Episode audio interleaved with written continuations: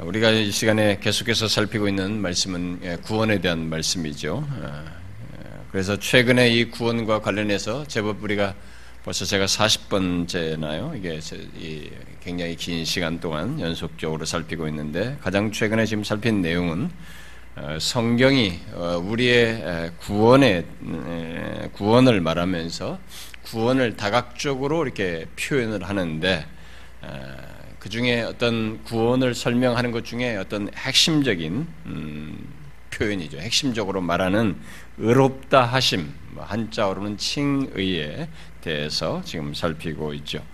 어, 칭의에 대해서 먼저 앞서서 3시간 동안 예, 말을 했는데요. 이 3시간 동안 말한 것은 하나님께서 우리를 의롭다고 하시는 것은 1차적으로 어, 어, 법정적인 선언이다. 라고 사실을 살폈습니다.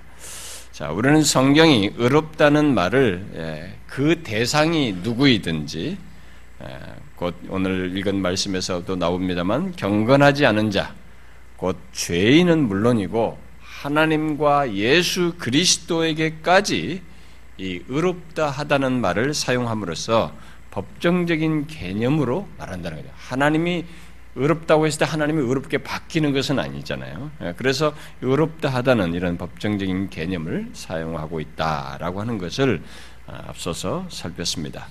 물론 이 법정적인 개념으로 의롭다고 할때 아, 거기에는 그렇다고 할 근거가 있어서 그렇게 말하는 것이죠. 예, 그것이 이제 아주 중요한 사실인데요. 어, 오늘부터 이제 그것과 관련해서 어, 살피려고 합니다. 자, 바로 의롭다고 우리를 하실 때 그 근거를 두고 얘기하는데 그 근거에 대해서 오늘부터 살피려고 하는데 어, 이 구원에 대한 모든 내용이 다 중요하고 다 하지만은 그래도 성경이 이렇게 복음의 핵심으로서 이 의롭다함을 크게 강조하고 있으니 또 그런 중요성이 있으니 이 의롭다심에 대한 이, 이 말씀을 여러분들이 잘 어, 들으시고 잘 이해를 하시고 깨달을 수 있으면 좋겠습니다. 특별히 오늘부터 얘기하는 이 내용이 이제 의롭다 하심의 어떤 더 중심부로 지금까지는 의롭다 하심에 대한 서론인데요. 네, 중심부로 얘기하는데 이 내용들을 하나씩 하나씩 잘 이해하시면 좋겠습니다. 안타깝게도 4월 아, 달에 바로 이어서 우리가 고난주간, 부활주일, 그 다음에 어린이주, 어버지 가지고 제가 그 뒤로 한 6주 동안을 구원 설교를 못 해요.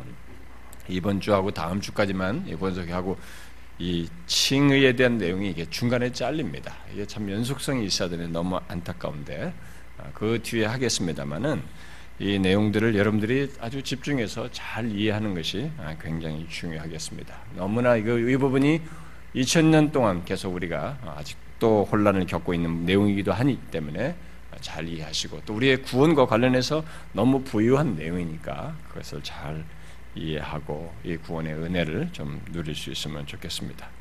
자, 그러면 이 의롭다 하심의 이제 근거를 이제부터 어, 살피려고 하는데, 자, 이것은 결국 우리가 제기되는 질문이죠. 어떻게 공의로우시고 죄를 참아보지 못하시는 거룩하신 하나님께서 오늘 읽은 내용에서도 이 경건하지 않은 자, 곧 죄인을 의롭다고 선언하실 수 있는가? 오늘 우리가 읽은 말씀은 바로 이제 이 두 개의 말씀이 예, 같이 두 개 읽은 말씀이 서로 이 부분 이 질문과 관련해서 이제 서로 뭔가 상반되는 내용을 얘기하고 있죠. 잠언 17장 말씀은 악인을 의롭다 하고 의인을 악하다 하는 이 두 사람은 다 여호와께 미움을 받는다라고 말함으로써 악인을 의롭다고 해서는 안 된다는 것을 말하고 있습니다. 그런데 오늘 우리가 읽은 로마서 4장 본문에서는 하나님께서 경건하지 아니한 자, 곧 죄인을 의롭다고 하신다라고 말하고 있습니다. 자, 죄인이면 죄인이라고 선언을 하고 죄 있다고 해야 하는데 어떻게 그것을 말씀하시고 성품성으로도 그렇게 하실 수 없는 하나님께서 죄인을 의롭다고 하며 그의 의로우심을 증명할 수 있는가 하는 것입니다. 게다가 아, 우리가 아, 이제 뭐 종종 이제 참조하겠습니다만 앞부분 그 로마서 1장 18절부터 3장 20절에서 말하는 바대로 이 세상에 있는 모든 사람들은 죄인이라고 얘기하면서 죄인으로서 하나님의 진노를 받아야 할 자로 어? 예, 그 말을 하고 있는데 그렇게 죄인으로서 하나님의 진노를 받아야 할 자를 마치 법이 다 충족된 것처럼 의롭다고 하는 것을 이게 도대체 과연 이게 사실이냐? 그리고 이것에 이것이 정말 실제성이 있는 것이냐라는 질문이 아, 되게 질문을 갖게 됩니다. 그래서 뭔가 앞부분에 그런 죄인의 조건이 있는 우리들에게 의롭다고 하는 것이 이게 뭔가 이게 실제성이 없는 얘기 아니냐. 그야말로 관념적인 얘기를 하는 것이고 성경이 어떤 무슨 이론을 하나 우리에게 종교적인 이론을 우리에게 말하는 것이 아니냐. 어떤 사람들은 심하게 이게 좀 말장난이 아니냐. 뭐 그래서 교회를 아직도 이, 이런 진리에 대한 믿음의 믿음으로 받아들이지 못한 사람들은 이런 내용 들으면 야 이거 웃긴다 이게 내가 분명히 죄 있고 죄졌는데 나보고 죄 없다고 하나님 말한다는 게 이게 과연 사실성이 있는 얘기냐 이렇게 생각을 하기도 할 수 있겠죠. 아, 실제로 그러기도 하는데요.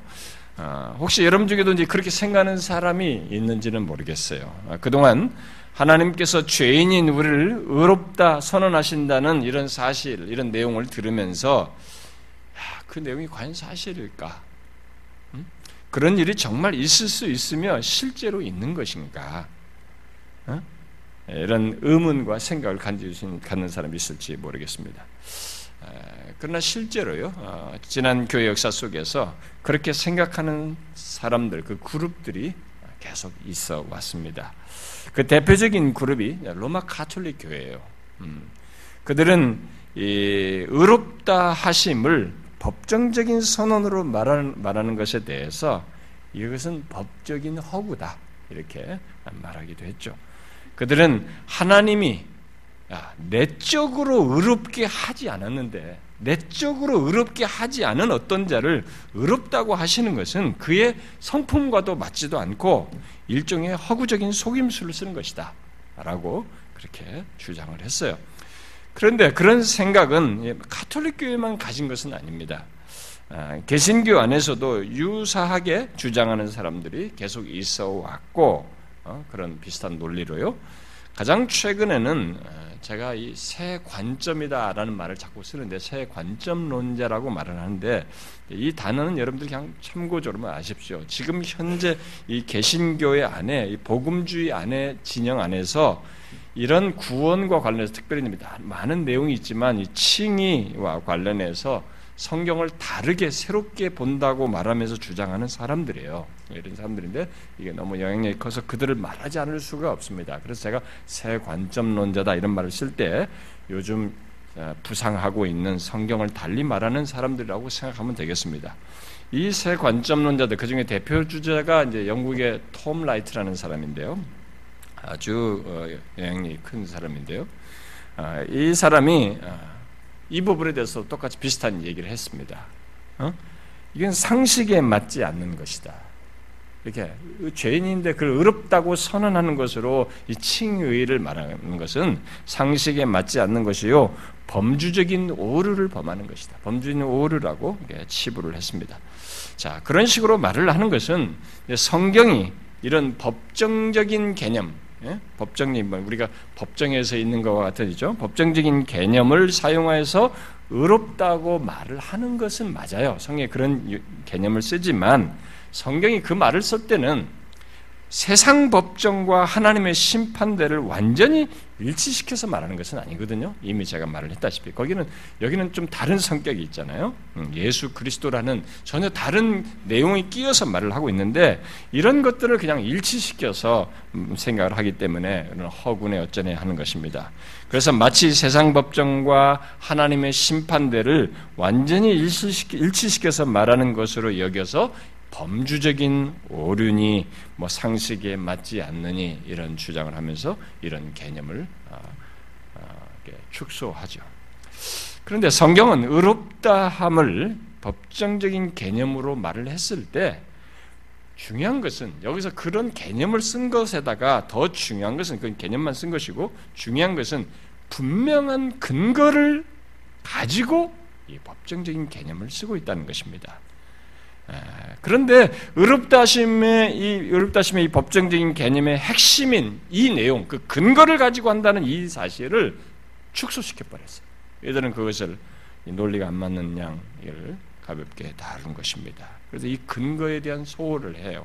그들이 자 하나님께서 그래서 하나님께서 누군가를 바로 우리를 의롭다고 하시며 심판대에서도 의인으로 선언하시는 것은 뭐겠어요? 말로써 하는 것입니까? 하나님이 그냥 말로써 이렇게 말하겠다는 것이겠어요? 그건 아닌 것입니다. 성경은 분명한 근거를 가지고 그것을 말하는 것입니다. 아, 다시 말해서 결코 허구적인 법정 개념이 아닌 아주 그 어, 명확한 근거를 가지고 그런 사실적인 법정 개념을 말을 하고 있는 것이죠. 그러니까 오늘 읽은 이 잠언 17장 말씀에 위배되지 않으면서 죄인을 의롭다고 하신 하시는 분명한 근거를 성경이 가지고 이 말을 쓰고 있다는 것입니다. 그래서 만일 근거도 없이 의롭다 하다라고 의롭다고 이렇게 말을 한다면 당연히 우리는 이것을 허구라고 말을 해야 되겠죠. 자, 그렇다면 죄인인 우리를 의롭다고 할 근거가 그럼 뭐냐? 응? 그 과연 그런 것이 있느냐?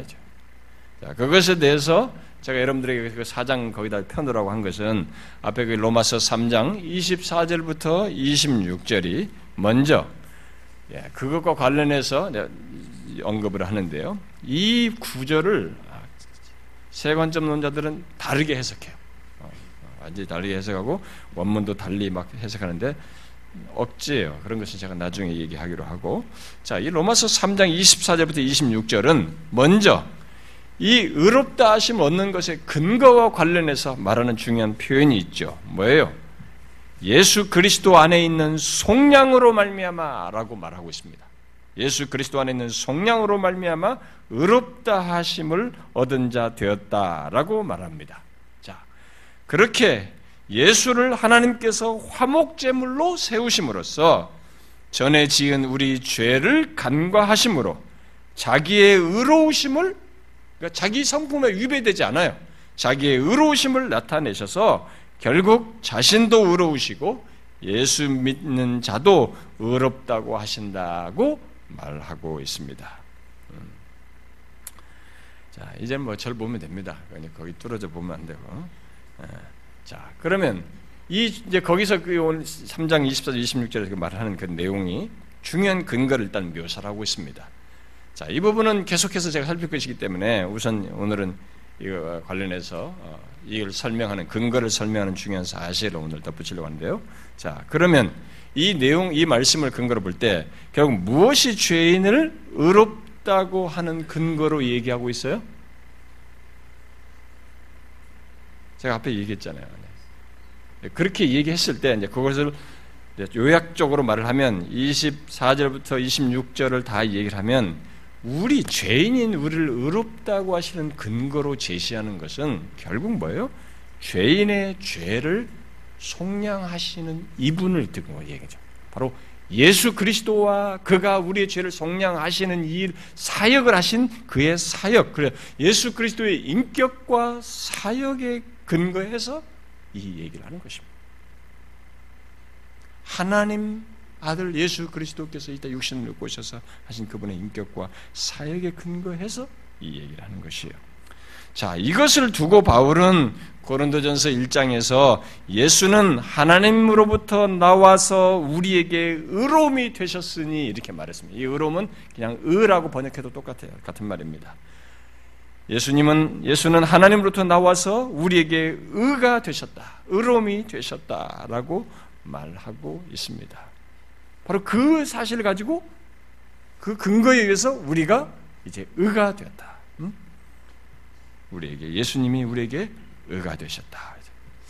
종교학자 마틴 루터는 로마 카톨릭이 이 의롭다 하심의 근거를 우리 안에서 그렇다면 뭔가 바뀐 것이 있어야 되냐고 하면서 자꾸 우리 안에 있는 것으로 보았기 때문에 그에 대한 반발로 우리의 칭의, 의롭다 하심의 근거인 예수 그리스도와 그의 사역, 곧 예수 그리스도의 의를 강조하면서 그 의를 외부의 의다.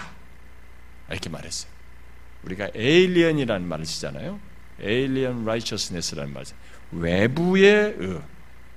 외, 부에 있는 의다. 바깥의 의라는 이런 표현을 썼습니다. 자, 그것은 아, 우리를 의롭다 하시는 것이 우리의 내면의 의나 행위를 통해 얻는 의가 아니라 우리 바깥에 곧 그리스도의 의라는 것을 강조한다는 면에서는 분명히 아, 맞는 말이고 적절한 표현이라고 할 수 있어요.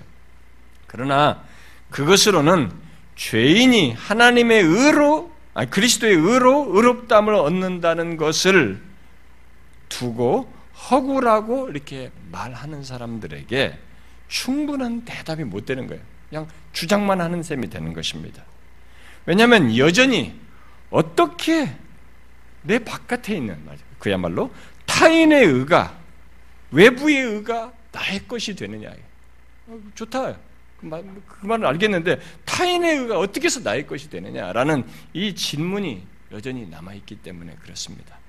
분명히 성경은 그리스도의 의를 우리에게 그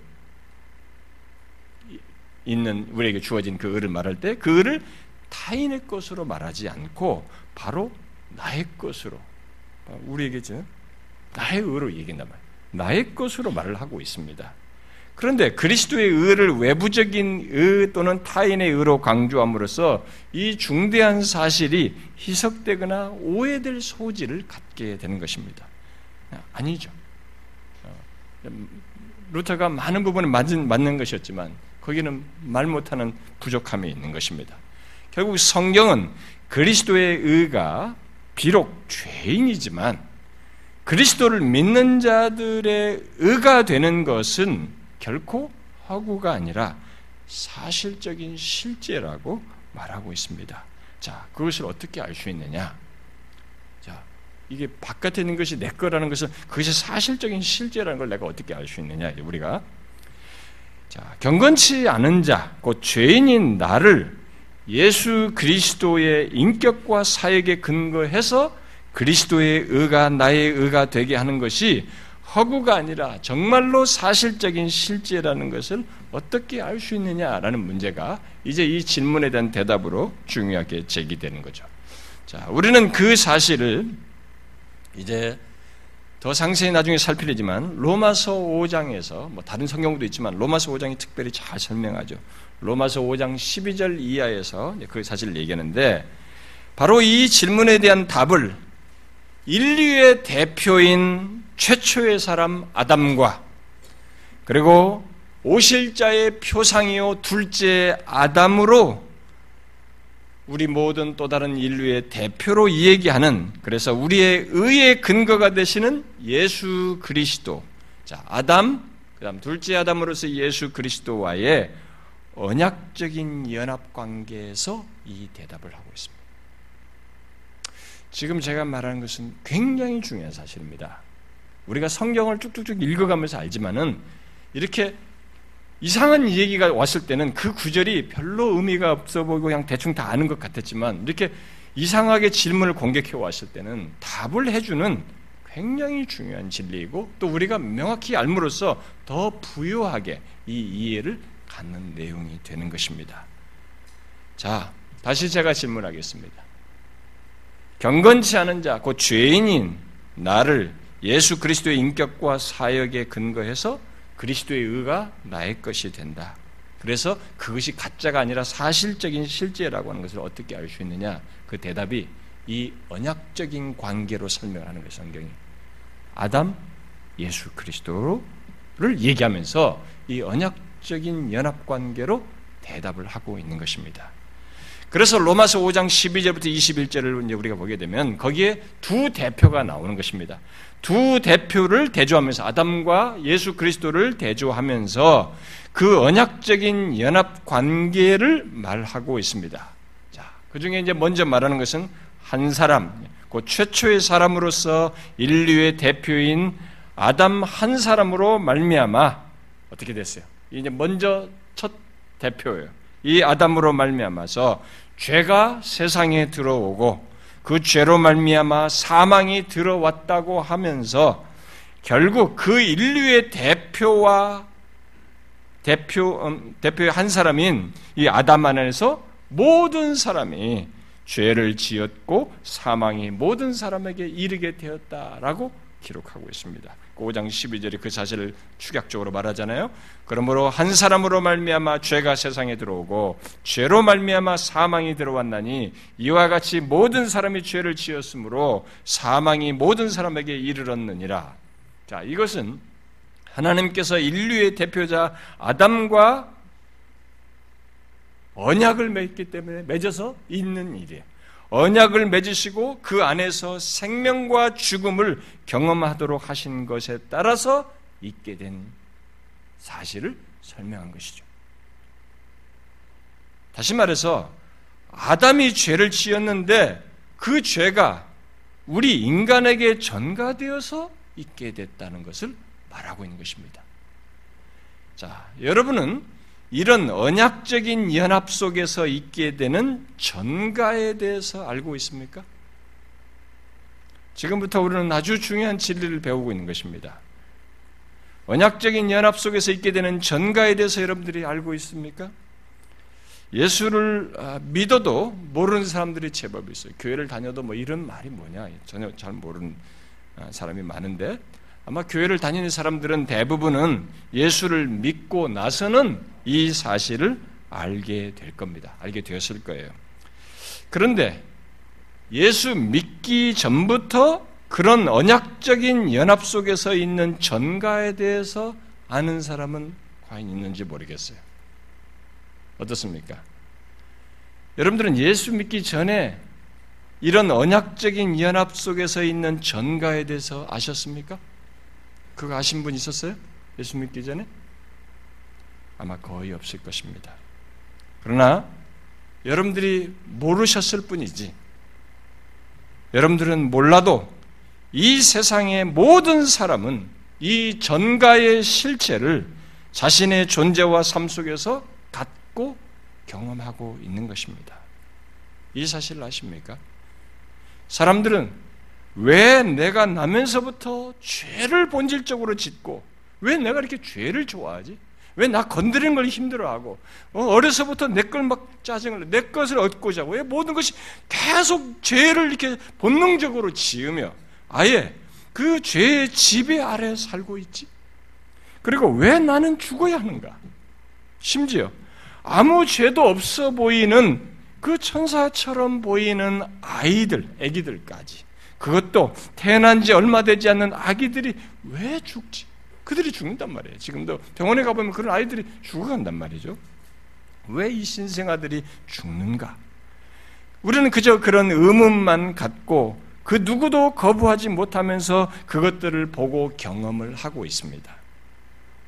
근데 여러분, 그게 다 무엇입니까? 우리들이 이 알지 생각지 않고 있어서 그렇지 바로 이 로마서 5장이 말하는 언약적인 연합 속에서 있게 되는 전가에 따른 것입니다. 전가란 문자적으로 말하면 누군가의 허물과 책임 예, 그런 것을 다른 사람에게 옮겨 덮어 씌우는 겁니다. 옮기는 것이죠. 전이 되는 것입니다.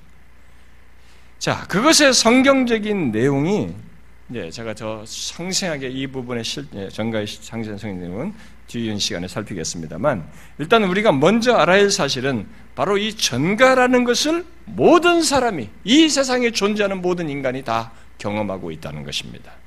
설사 자신이 그것을 인지하지 못해도 하나님께서 인류의 대표인 아담과 맺은 언약 관계 속에서 그와 연합되어 그의 죄가 전가됨으로써 인간은 예외 없이 죄를 가지고 태어나며 죄를 지으며 죄를 사랑하고 결국 마침내 사망을 경험한다는 것입니다. 사람들이 알든 모르든 이 전가에 따른 죄와 죄로 말미암아 있게 되는 모든 것을 경험하고 있는 것이죠.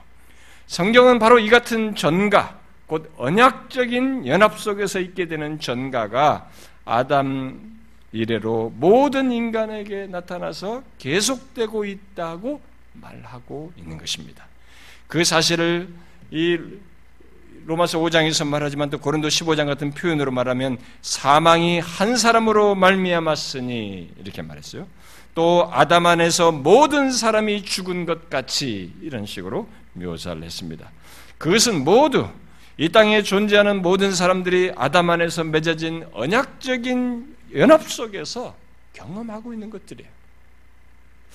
그런데 성경은 이와 같이 언약적인 연합 속에서 있게 되는 전가가 인류의 첫 대표인 아담과의 관계에서만 있지 않고 또 다른 인류의 대표, 곧 예수 그리스도와의 언약적인 연합 속에서도 갖는다고 말하고 있습니다. 그게 로마서 5장 12절 이하에서 말하는 또 다른 인류의 대표, 또 한 사람으로 말하는 그분 예수 그리스도인 것입니다. 여기 로마서 5장은 또 다른 한 사람 곧 또 다른 인류의 대표인 예수 그리스도의 순종으로 말미암아 많은 사람이 의롭다함을 받아 생명에 이르렀다라고 말하고 있습니다. 로마서 5장 18절 이하에서 이렇게 말하고 있죠. 한 범죄로 많은 사람이 정죄에 이른 것 같이 한 의로운 행위로 말미암아 예수 그리스도죠. 그분의 행위로 말미암아 많은 사람이 의롭다 하심을 받아 생명에 이르렀느니라. 한 사람이 순종하지 아니함으로 많은 사람이 죄인 된 것 같이 한 사람이 순종하심으로 많은 사람이 의인 되리라. 또 다른 언약적인 관계, 곧 연합 속에서의 전가를 말하고 있는 것입니다. 오늘 본문 로마서 4장 말씀 곧 경건하지 아니한 자 곧 죄인을 의롭다 하시는 일을 믿는 자에게는 그의 믿음으로 의를 여긴다는 것 바로 죄인을 의롭다고 하시는 것은 달리 있는 것이 아닙니다. 이 오늘 본문이 그냥 말로서 하는 게 아니에요. 경건치 아니한 자 죄인을 의롭다고 하시는 건 달리 있는 게 아니에요. 지금 이런 언약적인 연합 관계 속에서 전가에 의해서 있게 되는 것입니다. 또 다른 대표인 예수 그리스도와의 언약적인 연합 속에서 있게 되는 전가에 따라서 결국 그 전가에 근거해서 있게 되는 것입니다. 예수 그리스도의 순종하심으로 말미암아 있게 되는 전가 이건 뭐겠어요? 그러면 예, 제가 이 부분은 더 상세히 할 것인데 오늘은 설명을 위해서 제가 좀 덧붙이는 것입니다. 예수 그리스도의 순종으로 말미암아 있게 되는 그러면 전가는 뭐겠어요? 아담은 무엇을 전가해 줬습니까? 죄를 전가해 줬습니다만 예수 그리스도에 의한 전가는 뭡니까? 그의 의인 것입니다. 의의 전가이십니다. 의롭다 하면 바로 그의 의에 근거해서 말하는 것입니다. 이 의에 대해서 설명할 것이 굉장히 많습니다. 아, 그런데 이 의의 전가는 일단 아, 서로 간단히 얘기하면 두 개의 전가로 이루어졌습니다. 그의 의가 우리에게 전가됐는데 이 의의 전가는 사실 좀 더 클로즈업 해보면 두 개의 전가로 이루어졌습니다. 하나는 죄인을 의롭다고 하시기 위해서 죄인의 바로 우리의 죄를 그리스도에게 전가하는 것이고 또 다른 하나는 그리스도의 의를 죄인 곧 그를 믿는 자에게 우리에게 전가하는 것입니다. 마이너스를 빼가고 플러스를 우리에게 더하는 것으로 어떤 사람은 그림을 그렇게 그렸어요. 뭐 어떤 식으로 말하든 우리의 죄를 그에게 전가하고 그의 의를 우리에게 전가하는 이 두 개의 내용으로 구성되어 있습니다. 전자에 대해서는 곧 우리의 죄를 그리스도께 전가하는 것은 신약에 다양하게 연급되어 있지만 가장 생생한 표현은 이사야 53장 우리가 아는 그 구절이에요. 거기서 선지자가 말하잖아요. 이사야 선지자가 그가 찔림은 우리의 허물 때문이에요. 우리 허물인데 그가 찔림을 받고 있는 거죠. 그가 상함은 우리의 죄악 때문이라. 그가 징계를 받음으로 우리는 평화를 누리고 그가 채찍에 맞음으로 우리가 나음을 받았도다. 그렇게 말한 뒤에 또 이어서 그가 살아있는 자들의 땅에서 끊어짐은 마땅히 형벌받을 내 백성의 허물 때문이라. 나의 의로운 종, 곧 예수죠. 음, 그리스도죠. 의로운 종이 그들의 죄악을 친히 담당하리라. 어떤 전가입니까? 바로 우리의 죄를 그리고 죄로 인해서 있게 되는 모든 것을 그분 그리스도에게 전가한 것을 말하고 있습니다. 그 다음 후자, 곧 그리스도의 의를 죄인인 우리에게 전가하는 것에 대해서는 이미 제가 고린도전서 1장 말씀에서 인용한 대로 그리스도를 우리의 의로움, 곧 의라고 말한 것에서 알 수 있습니다. 또 바울이 고백적으로 빌립보 3장에서도 말을 했죠. 내가 가진 의는 율법에서 난 의가 아니요 오직 그리스도를 믿음으로 말미암은 것이니 이렇게 말했습니다. 바울은 죄인이었던 자신이 하나님 앞에서 의를 가지고 있는데 그것은 자신의 행위에서가 난 것이 아니고 예수 그리스도를 통해 얻는 하나님의 의라고 말을 한 것입니다. 자, 그래서 이 두 전가, 우리의 죄가 그에게, 그의 의가 우리에게, 이 두 전가를 바울은 고린도 후서 5장에서 아, 요약제 두 개를 함께 내포해서 말을 하죠. 하나님이 죄를 알지도 못하신 일을 우리를 대신하여 죄로 삼으신 것은 죄를 알지도 못했는데 우리를 대신해서 죄를 삼으셨다. 이게 전자를 얘기하는 거죠. 그 다음에 우리로 하여금 그 안에서 하나님의 의가 되게 하려 하심이라고 말함으로써 그리스도를 통한 하나님의 의의 전가를 덧붙여서 말하고 있습니다. 그러므로 오늘 본문 로마서 4장 말씀 곧 경건하지 아니한 자를 의롭다 하신다는 이 말은 그리스도와의 언약적인 연합 관계 속에서 있게 되는 이 두 가지 전가의 근거에서 말을 하는 거예요. 이 두 가지 이, 이 말하는 두 가지 전가를 내포한 이 전가가 없이는 말을 할 수가 없는 얘기예요. 본문 이 로마서 4장은 물론이고 성경은 예수 그리스도를 믿는 자는 그리스도를 통한 이 의의 전가로 의롭담을 받는다고 분명히 말하고 있습니다. 물론 이 전가는 아담에 의한 전가와 똑같이 그래서 사실적이고 실제적인 것입니다. 성경은 우리에게 언약적인 연합 속에서 있게 되는 이 전가가 결코 이론이나 허구가 아니라 엄연히 모든 인간이 갖고 경험하는 것임을 말하고 있습니다. 그리고 우리들은 모두 그것을 경험적으로 확인하고 있는 것이에요. 생각을 안 했을 뿐인데 성경이 그걸 밝혀주고 있는 것입니다. 아담과 연합에서뿐만 아니라 믿음으로 그리스도와 연합, 언약적인 연합을 한 신자의 삶에서도 존재와 삶에서도 똑같이 사실적으로 있는 것입니다. 그래서 우리 그리스도인들은 그 연합 속에서 그리스도의 의가 자신의 것이 나의 것이 되어 의롭다함을 받은 자들인 것입니다. 그러니까 그리스도의 의가 내게 전가되고 그 전가된 의에 근거해서 우리 그리스도인은 의롭다함을 받았다는 것입니다. 오늘 우리가 생각할 사실은 이런 일이 우리에게 가능하게 되는 것은 언약적인 연합 속에서라는 것입니다. 아까 그 카톨릭이나 생활점의 이 허구라고 말하는 그것에 대한 답이 이거예요. 이게 어떻게 가능하냐? 이게 허구가 아니고 어떻게 사실이냐? 이게. 이것이 언약적인 연합 때문에 연합 속에서 있는 것입니다. 그것이 로마서 5장이 이두 대표를 가지고 얘기하는 것입니까? 특별히 우리가 의롭담을 얻는 이 문제를 얘기할 때는 그리스도와의 언약적인 연합 속에서 있게 되는 것입니다. 그 속에서 그리스도의 의가 나의 것이 되는 것이고, 그리고 그 의의 근거에서 우리가 의롭다함을 받는 것입니다.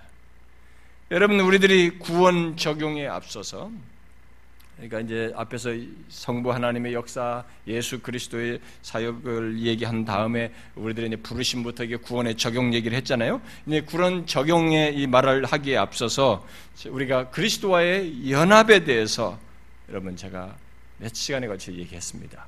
여러분 그걸 기억하십니까? 그것이 굉장히 중요하다고 앞으로 그것에 근거해서 모든 적용을 바라보아야 된다고 생각해야 된다고 제가 강조했는데 여러분 기억하십니까? 예, 그때 강조한 것을 여러분들 놓치면 안 됩니다. 그 근거에서 모든 설명을 해야 돼요. 구원의 모든 국면들은 뭐 그것이 거듭남이든 회심이든 칭의든 성화든 영화든 이 모든 구원의 국면들은 그리스도와의 연합 속에서 우리에게 있게 되는 것이에요. 뭐 성령이 독자적으로 뭘 하는 것이 아닙니다. 그래서 우리에게 감동, 느낌 이런 문제로 얘기하는 것이 아니고 그리스도 안에서 있게 된 사실을 가지고 우리에게 있게 되는 얘기를 하는 것입니다.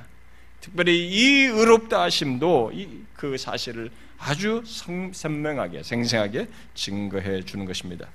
그러므로 구원의 다른 국면도 그렇지만 죄인이 의로, 죄인을 죄인이 의롭게 되는 이 놀라운 사실은 의롭담을 얻는 이 놀라운 사실은 곧 의의 전가를 잘 이해해야 되는 거죠. 그래서 이 의의 전가를 잘 이해하기 위해서는 그리스도의 의와 우리에게 그리스도의 의가 우리에게 전가되는 배경, 그야말로 그리스도와의 언약적인 연합을 아담과의 언약적인 연합 이상으로 확고히 알아야 됩니다. 그 이상으로 잘 알아야 돼요. 사람들은 어, 아담과의 언약 관계, 이 연합 관계를 잘 이해해요. 아, 그래서 그 안에서 우리가 다 죄인이다. 그래서 우리가 다 심판받는다. 이렇게 죄를 지고 사망에 이른다. 이 언약적인 관계는 잘 이해합니다. 그런데 정작 이 그리스도와의 언약적인 연합 관계에 대해서는 축소시키면서 구원을 설명하려고 그래요. 그러니까 이 헤매는 것이고 다른 여러 가지 이설들이 나오는 것입니다. 우리가 이미 에베소서 1장에서 그리스도 안에서 창세로부터 성령에 의한 구원 적용까지 얘기하는데 이 모든 내용을 그리스도 안에서로 설명한 것을 언급을 했습니다. 근데 거기에서 그리스도 안에서라는 말을 통해서 그리스도를 믿는 자들의 연합을 말한다고 이 얘기를 했는데 여러분 에베소서 1장에서 그리스도 안에서 갖는 그 연합을 말하고 있는 내용 중에 여러분 특별히 세 가지 범주로 그리스도 안에서를 얘기하면서 그리스도와의 연합을 설명한 거 기억하십니까? 세 가지 범주를 에베소 1장 3절부터 14절 사이에 세 가지 범주에서 특별히 그리스도 안에서 갖는 연합을 말했어요. 기억하십니까? 세 가지 범주라고 제가 말했는데 첫 번째는 창세전에 창세전에 있게 되는 선택에서 창세전의 선택에서 그리스도 안에서 있게 되는 연합을 얘기했어요. 아니 창세전에서 선택 얘기하는데 그리스도 안에서 선택이라는. 이 우리는 너무 신비스럽고 이해가 미치지 못하는 영역인데 이것을 그리스도 안에서 얘기해요. 이 한 가지 범주입니다. 장세전의 선택에서 그리스도 안에서 있게 되는 연합으로 먼저 말을 하고 있고 두 번째는 그리스도의 죽으심과 부활에서 단번에 성취된 구속사적인 사건으로 과거적인 연합으로 얘기합니다. 우리 기준으로 말하면 2000년 전의 연합이에요. 아니, 내 지금 2000년 전에 예수께서 이제 팔레스틴 땅에서 죽으셨다는데 그게 나와 뭔 상관이에요? 2000년 전에 있는 이것인데 그게 나를 연관시켜서 에베소 교회 사람들에게 연관시키고 예수 믿는 우리를 연관시켜서 그리스도 안에서 이 얘기를 한단 말이에요. 이게 뭡니까? 과거적인 연합이에요. 그리고 마지막으로 그 성취된 구원을 성령을 통해서요. 그죠? 현재적으로 소유하도록 적용하는 것과 관련된 연합입니다. 곧 현재적인 연합이죠. 2000년이 지났는데 우리에게 지금 이 현재적인 연합입니다. 성경은 이 세 범주를 그리스도 안에서 있는 것으로 말을 함으로써 범주가 세 개이지만 세 개로 특별히 묘사를 설명을 했지만 이 세 범주를 다 그리스도 안에서로 말함으로써 뭐예요? 하나예요. 하나의 연합이에요. 하나의 연합인데 그렇게 다른 측면으로 다른 차원으로 설명을 하고 있고 나타난다는 것을 말하고 있습니다. 그러니까 현재 그리스도를 믿어 그리스도께서 이루신 구원의 복을 얻게 되는 것은 특히 그리스도의 의가 나의 것이 되는 것은 또는 의롭담을 얻는 것은 그리스도와의 현재적인 연합 속에서 있게 되는 것이라는 겁니다. 그리스도와의 현재적인 연합 속에서 있기 때문에 이게 가능한 것이죠. 물론 이 현재적인 연합은 독립적인 것이 아니고 앞선 제가 말한 이 두 연합의 측면과 연결되어 있는 것이죠. 우리의 구원의 국면으로 말을 하면 내가 이 땅에 사는 가운데 구원을 얻게 되는 것, 특히 의롭담을 얻는 것은 그리스도와의 현재적인 연합 속에서 있긴 하지만 지금 우리가 2000년이 지난 지금 현재로 있는 것이지만 창세전에 그리스도 안에서 선택된 것에 뿌리를 두고 있고 또 그리스도 안에서 우리를 위해 계획된 구원의 성취 속에서 있는 것이며 심지어 그리스도 안에서 장차 부활의 영광에 이르는 궁극적인 성취까지도 연결된 연합이라는 것입니다. 그러므로 우리는 그리스도께서 성취하신 모든 것을 그리스도 안에 성취된 것을 현재적으로 갖는 것. 이것은 결국 이건 구원으로 설명할 수 있죠. 이런 것을 생각할 때 계속 중요하게 생각해야 될 게 뭐냐면 그리스도와의 연합이에요. 성경의 표현으로 말하면 그리스도 안에서라는 말이에요. 아담에게 있었던 언약적인 연합에 의해서가 아니라 이 둘째 아담으로 오신 예수 그리스도와의 언약적인 연합 속에서인 것입니다. 새로운 언약이라고 말한 것이죠. 새 언약이라고 말한 것이죠. 새로운 언약의 대표이신 그리스도와의 연합 속에서 갖게 되는 것입니다. 우리는 이 그리스도와의 연합 속에서 있게 되는 것, 그것이 아담을 대표하는 옛 언약 안에서 있는 것 이상으로 사실적이고 실제적이라는 것을 알아야 합니다. 아담의 옛 언약의, 언약 아래서 죄와 죄로 인한 사망이 온 것이 얼마나 사실적이에요. 우리 다 죄 경험하고 있고, 죄 소유하고 있고, 다 사망 경험하잖아요. 얼마나 사실적입니까? 그리스도와의 연합 속에서 있게 되는 그것도 그것 이상으로 사실적인 것입니다. 이 의롭다 하심을 그렇게 얘기하고 있는 것이죠. 언약적인 연합 관계를 그래서 이 언약적인 연합 관계를 보지 못하면 하나님께서 죄인을 의롭다고 하시는 것은 정말로 허구가 되는 것입니다. 복음주의 교회 안에 이 세 관점론자들이 죄인을 법정적인 선언으로 의롭다는 것을 비상식적으로 여기고 설득력이 없다고 해서 하나님의 의를 관계적인 개념으로 해석하는 시도를 했습니다. 상당히 일리 있는 어, 하나님의 신실하심을 얘기한다는 면에서 그 부분은 우리가 부인할 수 없는 그런 내용은 중요한데 하나님의 의를 하나님의 언약의 신실함으로 말을 하는 가운데 이 정작 중요한 그렇게 관계적인 얘기를 하는데 이 중요한 관계는 빼버렸어요. 이건 축소시킨 것입니다. 그래서 엉뚱한 구원론이 돼버린 것이죠. 정작 성경이 말한 이 언약적인 연합을 배제한 셈인 것입니다.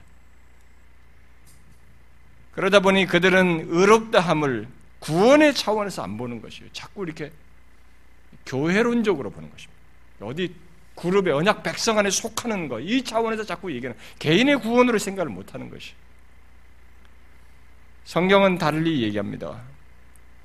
그래서 그러다 보니까 어떤 사람들은 이런 새 관점의 칭의관을 갈라디아에서 말한 다른 복음이라고 말하기까지 했어요.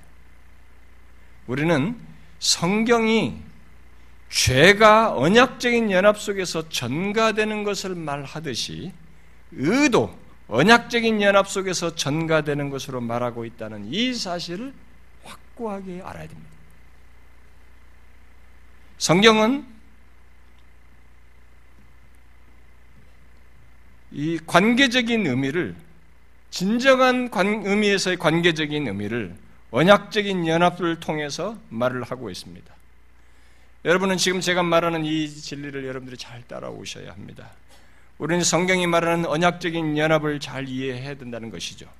아담을 대표로 한 언약적인 연합이, 연합이 사실이듯이 그래서 죄와 사망이 우리에게 이렇게 부인할 수 없이 있게 되었듯이 둘째 아담인 예수 그리스도를 대표하는 언약적인 연합도 그에 의해 그렇게 해서 의롭게 됨도 그 이상으로 사실적이라는 것입니다. 그래서 진짜로 그의 의가 우리의 의가 되어서 생명에 이르게 되는 것입니다. 예수 그리스도를 믿는 자에게 의롭다을 했을 때는 바로 그것을 말하는 거예요. 그에 대해서 로마서 12장 이하가 잘 말을 하고 있는데 뒤에서 더 상세히 또 살피겠습니다만은 여기서 중요한 것은 예수 그리스도를 믿는 자는 그리스도와의 현재적인 연합 속에서 그리스도의 의를 자신의 것으로 갖는다는 것입니다. 예수 그리스도를 믿는 자는 다 그 똑같은 조건을 갖고 있는 것입니다. 그와의 연합 속에서 그리스도의 의를 자신의 것으로 갖는다는 것이죠. 소유한 것입니다. 그래서 의롭다 함을 받는 것입니다. 그게 없으면 의롭다 하다는 이 선언이 이게 진짜 허구인 것입니다. 그러므로 하나님께서 죄인을 의롭다고 하시는 것은 이 그런 언약적인 관계 속에서 곧 그리스도와의 연합 속에서 그의 의가 전가된 것에 근거해서 우리에게 말하는 굉장히 합당한 얘기인 것입니다. 성품에 일치되는 얘기인 것이죠. 결코 사람이 만들어낸 논리가 이론이 말장난이 아니라 언약적인 관계 속에서 곧 그리스도와의 연합 속에서 실제로 있게 되는 것을 성경이 증거하고 있는 것입니다. 여러분들이 이것이 안 믿어진다면 로마서 5장 12절 이하에서 인류의 대표인 아담 안에서 자신이 경험하고 있는 것을 생각해 보시면 됩니다. 아담 안에서 아니 내가 왜 아담이 죄졌는데 내가 왜 내가 왜 죄, 를 이렇게 마음대로 본성적으로 짓는 거야? 왜 죄를 이렇게 사랑하고 있는 거야? 왜 내가 죽어야 하는가? 얼마나 사실적이에요? 얼마나 실제적입니까? 그걸 생각해 보면 되는 것입니다. 그러므로 여러분 잊지 마십시오. 예수 믿는 우리들이 의롭담을 얻는 것은 진실로 그리스도의 의가 우리의 의가 되었기 때문입니다. 가짜가 아니에요.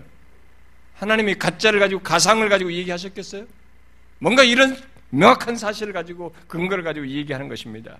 그리스도와의 연합 속에서 그 진실로 그리스도의 것이 우리의 것이 되었기 때문에 그렇게 선언하시는 것입니다. 성경은 하나님께서 우리를 의롭다고 선언하시는 것 자체, 하나님께서 의롭다고 말씀하시는 것 자체에 의해서 우리가 의롭게 된다고 말하지 않습니다.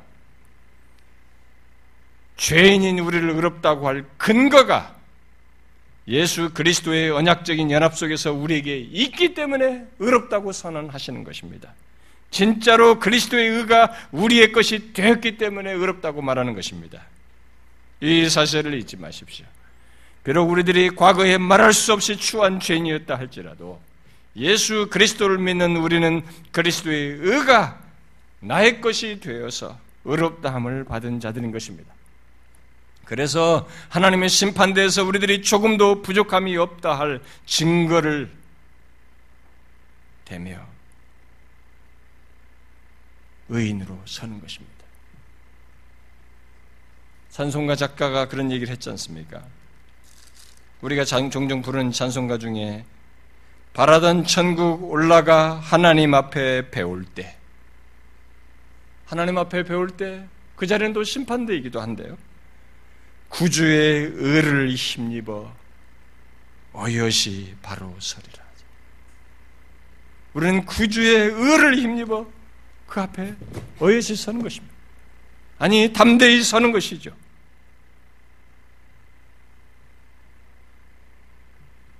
조금도 부족함이 없다 할 그런 증거를 가지고 서는 것입니다. 어떤 증거입니까? 우리들이 의롭담을 받은 근거인 그리스도의 의를 증거로 가지고 서게 되는 것입니다. 그래서 우리 또한 바울이 말한 것처럼 내가 가진 의는 율법에서 난 것이 아니요 내게서 난 것이 아니요 내가 이룬 것도 아니고 오직 그리스도를 믿음으로 말미암은 것이니 곧 믿음으로 하나님께로부터 난 의라고 말할 수 있는 것입니다. 여러분들은 모두 그렇게 말할 수 있습니까? 그 고백을 여러분도 자기 자신의 고백으로 말할 수 있습니까? 예수 믿는 자는 모두 그렇게 말할 수 있습니다. 하나님께서 우리를 의롭다 할 때 그의 눈에는 우리의 무엇을 보고 말하는 것이 아닙니다. 우리의 어떤 조건을 보고 의롭다고 말하는 것이 아닙니다. 우리에게 있는 그리스도의 의를 보고 말하는 것입니다. 그러므로 나의 의롭담을 생각할 때 우리는 제일 먼저 그의 의를 보는 것입니다. 의의 의를 보아야 하는 것입니다. 그래서 그러니까 나를 봄으로써 내 자신을 봄으로써 나의 어담을 봄으로써 의롭담을 말하는 것이 아니라 또 나를 봄으로써 그 말의 적합성을 말할 것이 아니라 그리스도와의 연합 속에서 전가된 의, 곧 그리스도의 의요, 그리스도를 통해서 하나님께로부터 난 의를 보며 그 의를 가지고 자신의 의롭다함을 또 그 말의 적합성을 말하는 것입니다. 그것은 심판대에서도 동일한 것입니다. 그리스도의 의 때문에 우리는 문제없다고 의인이라고 선포되는 것입니다. 하나님은 이 같은 우리의 구원을 우리에게 의롭다 하심이라는 말을 통해서 표현하고 있는 것입니다. 이 성경의 의롭다 하심을 표현해서 말하는 우리의 구원이 얼마나 경이롭고 놀라운 얘기예요. 놀라운 구원입니다. 이런 구원을 알게 되었을 때, 부인할 수 없는 사실을 갖게 되었을 때, 여러분들에게 어떤 마음이 일어납니까? 이런 경이롭고도 놀라운 그런 구원의 사실을 하나님으로부터 우리가 얻게 됐다는 것을 알게 되었을 때, 여러분들에게 어떤 마음이 일어납니까? 아, 이런 구원을 받았으니 심판대에서까지 우리가 의인으로 선언될 것을 받았으니 그런 조건을 갖게 되었으니 그런 의롭다운 구원을 받았으니 우리가 하나님 앞에서 이제 마음껏 즐기자. 그러면서 죄를 즐기겠습니까? 세관점이든 로마 카톨릭이든 많은 사람들이 이 의롭다 하심을 법정적인 개념으로 주장하면서 말하는 이 의롭다 하심에 대한 성경의 강조를 개신교가 크게 강조한 것에서 반발한 것 중에 하나가 뭐냐면 그렇게 말하는 사람, 그렇게 행하는 사람들이 실제로 있더라는 것입니다. 지금 제가 말하는 이런 그리스도와의 언약적인 연합 속에서 우리의 의가 나의 무엇으로가 아니라 그분의 의를 소유함으로써 하나님 앞에 의롭다 이음을 받는다는 이 경이롭고 값없이 은혜로 주신 이 칭의의 은혜를 그렇게 잘못 오용해서 이상하게 행동한 것 때문에 그들이 결국 그런 주장을 꺼내게 된 것입니다. 그런 변형된 성화를 칭의에 집어넣는 칭의관을 주장한 것이고 이 칭의에다가 자꾸 무엇을 더하려고 했던 것입니다. 그래서 세관점도 그 내용이 가득 찬 것입니다. 김세현 박사도 결국은 칭의에다가 성화를 섞었어요. 이 칭의를 넓은 의미로 성화를 집어넣어서 해석을. 결국 그런 결로 날아가는 것입니다. 왜? 이런 현실이 있어서. 그러나 그것은 현실에 대한 반발이에요. 현실이 어떻든 간에 하나님이 의롭다 하심을 통해서 말하고자 하는 구원은 이것인 것입니다. 우리의 무엇으로가 아니라 이 언약적인 연합 관계 속에서 아담에게서처럼 그리스도에 의해서 그리스도 아래서 그와의 언약적인 관계 속에서 그리스도의 의를 우리에게 전가함으로 그 의를 보시고 우리를 의롭다고 선언하신다는 것입니다. 성경에서 의롭다 하심을 통해서 말하고자 하는 것은 이것입니다. 그래서 묻는 것입니다. 여러분들이 이런 놀라운 구원을 알게 되었을 때, 이 부인할 수 없는 사실을 갖게 되었을 때, 여러분들에게 어떤 마음이 생깁니까? 어떤 마음이 여러분들에게 일어납니까? 그 은혜로우신 하나님과 함께하고 싶은 마음이 생기지 않습니까? 그를 힘써 따르고 싶지 않습니까? 그 하나님을 더 알고 싶지 않습니까? 그 하나님을 믿게 된 것이 행복이고 그 하나님을 알게 된 것이 얼마나 큰 은혜인지 그 은혜에 대한 감사와 감격이 일지 않습니까? 그리고 그 감사와 감격이 하나님에 대한 사랑과 헌신으로 자원함으로 무엇으로 이렇게 나가지 않습니까? 그게 정상인 것입니다. 그 사람이 의롭다 하심에 대해서 제대로 알고 있는 것이고 그 실체를 소유한 자인 것입니다. 그런 맥락에서 여러분들이 의롭다 하심의 복을 제대로 알고 누리시길 바래요. 저는 우리 교회 같은 교회를 결국 비판의 대상이 되는 것입니다. 우리들이 이런 사실을 명확하게 밝히기 때문에 봐라 너희들이 그걸 주장하면서 삶이 없지 않느냐. 제가 언제 그런 적이 있습니까? 여러분들에게 삶에 대해서 얼마나 많이 강조합니까? 우리들이 그러므로를 균형 있게 얼마나 얘기합니까? 그럼에도 불구하고 우리가 이런 칭의를 얘기했을 때마다 성경이 말한 이런 하나님이 값없이 있는 은혜를 얘기할 때마다 우리는 비판을 받는 것입니다. 너희들은 그렇게 해서 결국 너희들의 삶이 뭐냐. 정말 하나님을 위해서 헌신하느냐 이게. 진실하게 신앙생활 하느냐 이게. 너무 나태하지 않느냐 이게. 저들을 보라. 저들은 얼마나 기도를 열심히 하며 얼마나 찬양이 열정적이고 얼마나 얼굴이 행복해 보이는가. 우리는 비난을 받는 것입니다. 그래서 묻는 것입니다. 여러분 이런 놀라운 의롭다 하심의 은혜, 이런 구원을 여러분들이 정녕 알고 소유했을 때 정말로 그렇게 태어날 수 있습니까? 감사와 감격이 없을 수 있습니까? 자신들의 마음을 진심으로 하나님 앞에 하고자 하는 열심이 없을 수 있습니까? 일시적으로 시험 당할 수 있고 일시적으로 제한받을 수 있고 그런 것이 있을 수 있겠으나 그 중심을 부인할 수 있습니까? 없는 것입니다. 그래서 말하는 것입니다. 진짜 예수를 제대로 믿어야 되는 것이다. 성경이 말하는 이 구원의 실체를 제대로 알고 소유해서 믿어야 하는 것입니다. 교회 나오는 것으로 만족하지 마십시오.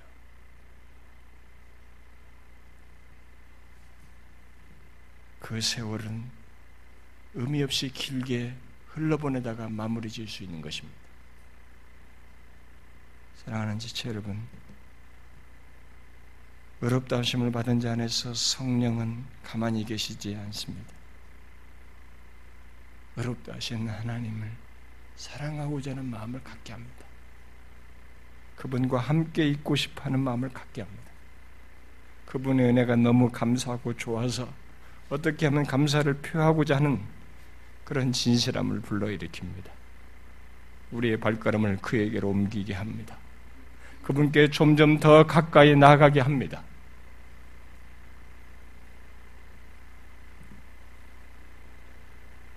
너무 큰 은혜, 그것을 의롭다 하심을 말하고 있습니다. 그래서 우리는 지금도 하나님의 심판대에서도 예수 믿는 자는 우리의 어떠함으로가 아니라 그리스도의 의를 그것에 근거해서 의롭다고 의인이라고 죄 없다고 심판에서 자유하다고 하나님이 선언하시는 것이며 실제로 우리를 그렇게 진노와 심판에서 건지시며 그것으로부터 제외시키시는 것입니다. 지금부터 우리는 그것을 알고 사는 것입니다. 이 놀라운 은혜를 허구라고 생각하지 마십시오. 그렇다면 그리스도의 죽으심이 허구이며 역사적인 사실도 아니고 가짜인 것입니다. 진심으로 믿고 이 실체가 거짓이 아님을 자신 안에서 보고 확인하십시오. 이 구원을 알고 소유하라는 것입니다. 이 구원을 제대로 누리라는 것입니다. 여러분 모두 그러시길 바래요. 기도합시다.